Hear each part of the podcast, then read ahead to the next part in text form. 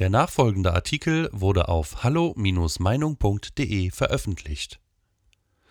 Abrechnung mit der Merkelei von Matthias Matusek.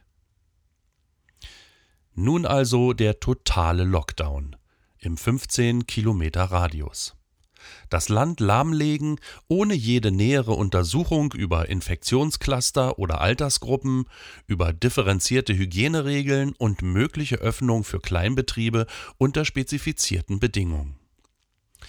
Die FAZ meldet zwar Bewegungsfreiheit eingeschränkt, aber in der Unterzeile kann sie verkünden Gespräche über mehr Impfstoffproduktion in Deutschland. Schön, dass wir darüber reden immerhin Gespräche. So schwer ist die Impfpanne unserer pannenreichen Regierung übrigens nicht zu verstehen. Sie liegt weder im medizinischen noch im organisatorischen Bereich. Nein, und das ist wichtig, sie ist das Desaster einer Ideologie und der Eliten, die sie verkörpern. Nennen wir sie vorerst die Merkelei. Der absurde Begriff des Impfnationalismus überstrahlte das Schlachtfeld. Er bedeutete denen, die ihn handhabten, wie eine Keule im politischen Nahkampf, dass es ein Fehler sei, wenn sich eine Nation vom Eigeninteresse leiten ließe. Unter den über 200 auf dem Erdball vertretenen Nationen ist es besonders die deutsche, die von diesem Eigeninteresse Abstand nehmen möchte. Denn dieses so das Narrativ der besagten Eliten, hat nach einer über Generationen eingeschliffenen didaktischen Erinnerungsspur zwei Weltkriege zu verantworten, wobei über dem zweiten der düstere Schatten des Völkermordes liegt. Also, so der Beschluss der Elite, nie wieder Deutschland. So buchstabieren diejenigen, die bei uns die Diskurshoheit halten und die Macht, die Grünen, die Linken, die Sozialdemokraten und seit Merkel auch die einst konservativen Christdemokraten mit ihrem Antifa-Putztruppen auf der Straße die Lehre aus der Geschichte. Nun ist allerdings fast 100 Jahre nach dem Sündenfall eine Politik, die das Wohl des eigenen Volkes hintanstellt, kaum überlebensfähig, auch wenn sie im Gesangbuch der Sozialistischen Internationale so vorgegeben ist denn sie wird zerrieben zwischen Nationen, die sehr wohl ihre eigenen Interessen durchsetzen. Es ist diese Gewissheit, die bisher zu der durch Amtseid bekräftigten Verpflichtung führte, dem deutschen Volke zu dienen. Wörtlich Ich schwöre, dass ich meine Kraft dem Wohle des deutschen Volkes widmen, seinen Nutzen mehren, Schaden von ihm wenden, das Grundgesetz und die Gesetze des Bundes wahren und verteidigen, meine Pflichten gewissenhaft erfüllen und Gerechtigkeit gegen jedermann üben werde. Das ist sozusagen die Geschäftsgrundlage, auf der bei uns ein Kanzler, eine Kanzlerin, auch Angela Merkel gewählt wurde und wird. Nun ist dieser Amtseid von der Kanzlerin bereits mehrfach gebrochen worden, nicht erst in der Impfstofffrage. Dass der französische Präsident trotz allen europäischen Getues die Interessen der Grand Nation und der englische Premier ohne dieses Getue die englischen vertritt, versteht sich von selbst. Von den Großmächten USA, Make America Great Again und den entsprechenden chinesischen oder russischen Egoismen muss nicht erst geredet werden.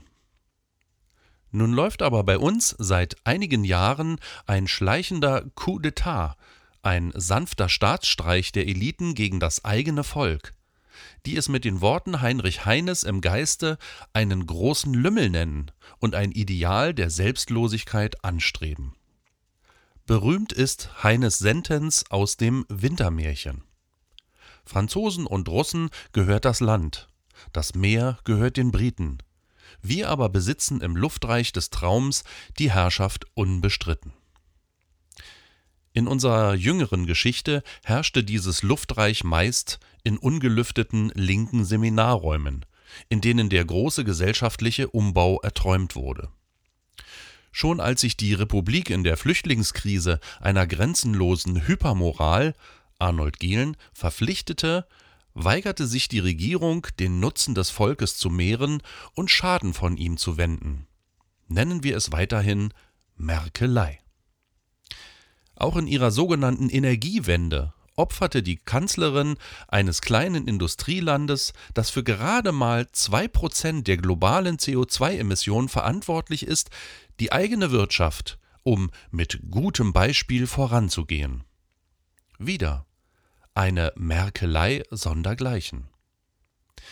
Im Impfdrama nun hat es die Kamarilla aus altlinken westdeutschen K-Gruppen-Fantasten und ostdeutschen SED-Propagandisten kräftig unterstützt von einem ähnlich sozialisierten journalistischen Geleitschutz geschafft, die elementarste Fürsorge für das eigene Volk zu vernachlässigen. Kein Impfstoff da. Und das in einer Situation, in der man meinte, den Widerstand gegen Impfungen im Volke erst brechen zu müssen. Ja, wo die Impfbereitschaft wie das Tragen der Maske selbst in gähnend leeren Fußballstadien auf der Tribüne als Ausweis der Regierungsloyalität gilt. Eine Lage, in der selbst die Antifa, die sich mittlerweile als Merkels Prätorianergarde im Straßenkampf versteht, Flagge zeigt mit dem Spruch Pandemie und trotzdem da, durchgeimpfte Antifa. Ein Motto, das nun als verfrüht und als ganz besondere Blüte der Merkelei und ohnehin als Satire gelesen werden darf. Es ist das Verdienst des Fokus-Kolumnisten Jan Fleischhauer, in diesem Merkel-Matsch vernehmbar den Alarm ausgelöst zu haben. Seine Kolumne wurde an die drei Millionen Mal geliked. Er nannte Merkels verhängnisvolle Entscheidung, die Besorgung des Impfstoffes der Brüsseler Bürokratie zu überlassen, die verheerendste Entscheidung der Kanzlerin in 15 Jahren Amtszeit. Sie hatte die Sache in die Hände ihrer Freundin und EU-Kommissionspräsidentin Ursula von der Leyen gelegt, die sie weiterschob in die Hände der Franzosen, die sie in einer bewährten Mischung aus Eitelkeit und Inkompetenz vermasselten. Verheerendste Entscheidung Merkels? Nun ja, aber immerhin, im Wirbelsturm der Pandemie aus Lockdowns und ad hoc verkündeten Ausgangssperren und überlasteten und kaum vernetzten Gesundheitsämtern fehlte nun der Impfstoff. Fleischhauer setzte auf Twitter nach. Man wird viele Berichte über Angela Merkel in der Corona-Zeit nochmals ganz anders lesen und er bezog sich auf die SZ und die vielen anderen journalistischen Beiboote, die in regierungsamtlicher Mission unterwegs waren und eben jene als Impfnationalisten beschimpften, die sich über diese Kanzlerinnenpanne beklagten. Die übrigens nicht nur eine der Kanzlerin ist, sondern eine des gesamten Establishments. Da ist Wolfgang Schäuble, der von gerechter Verteilung salbadert und ansonsten unverhohlen ausspricht, dass die Pandemie die Chance sei, unpopuläre Dinge wie die Europäische Schuldenunion zu Lasten Deutschlands durchzusetzen. Aber da ruft doch der Lümmelvolk Halt ihr da oben. Nein, ihr da oben. Wir wollen keine Weltgerechtigkeit in diesem Moment. Wir wollen unseren eigenen A gerettet haben. Wir wollen nicht zu guten Menschen erzogen werden. Das besorgen wir aus eigenen Bordmitteln, sondern wir wollen eine reale Interessenvertretung. Dafür haben wir euch gewählt. Zum Beispiel trennen wir gerne und penibel den Müll. Aber wir wollen ein Regierungsmanagement, das diese Anstrengung mit tatsächlichem Recycling honoriert.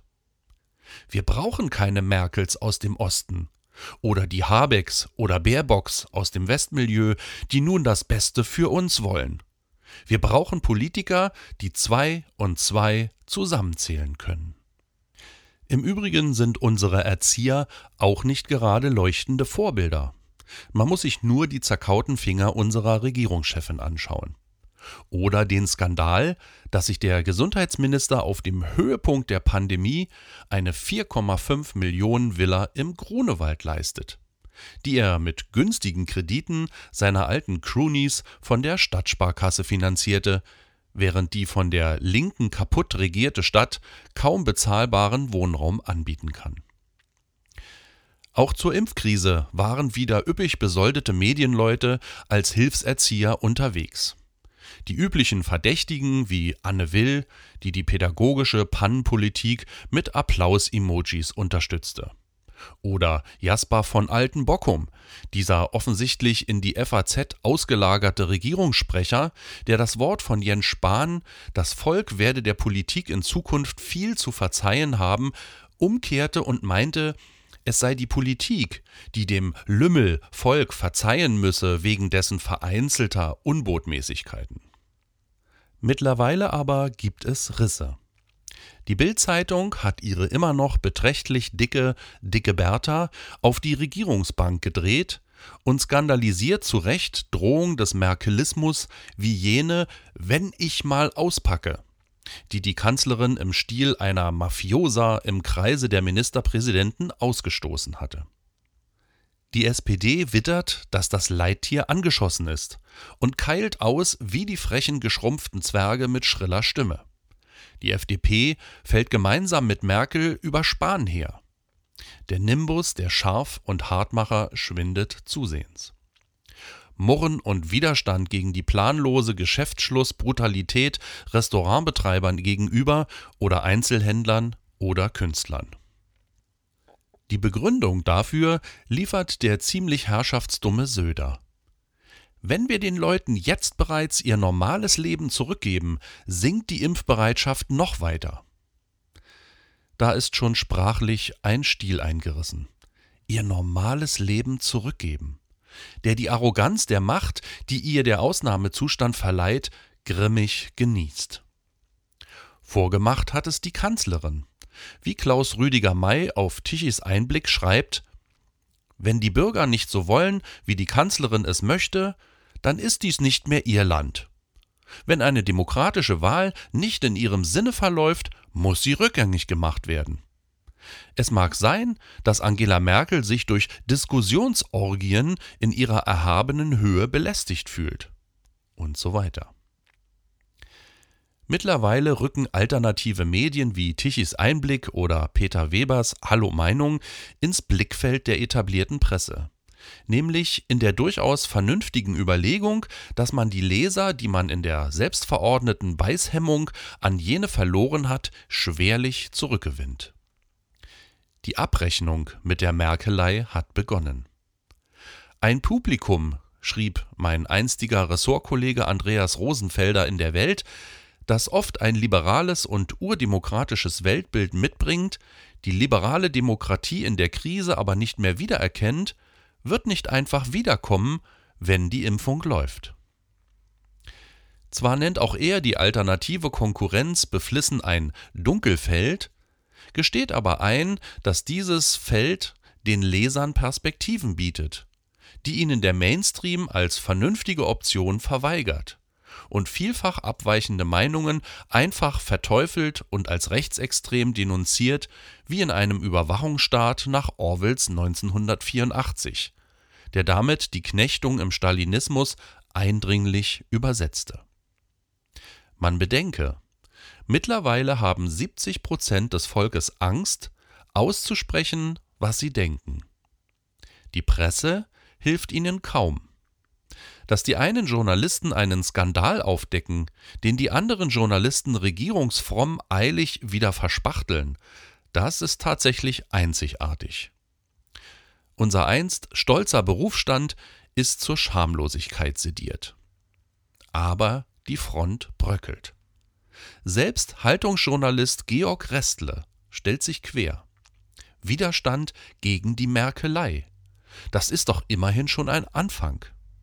Nun sollte auch der Spiegel den Mut finden, das Feiern der eigenen Rechercheleistung nicht ihrem einstigen Kollegen Fleischhauer im Fokus zu überlassen. Doch auch der macht durchaus Fortschritte. Noch vor geraumer Zeit hatte er mich einen Fall für die Klapsmühle genannt, weil ich auf einer Merkel muss weg Demo sprach. Nun tut er das gleiche am Schreibtisch im gepolsterten Sessel.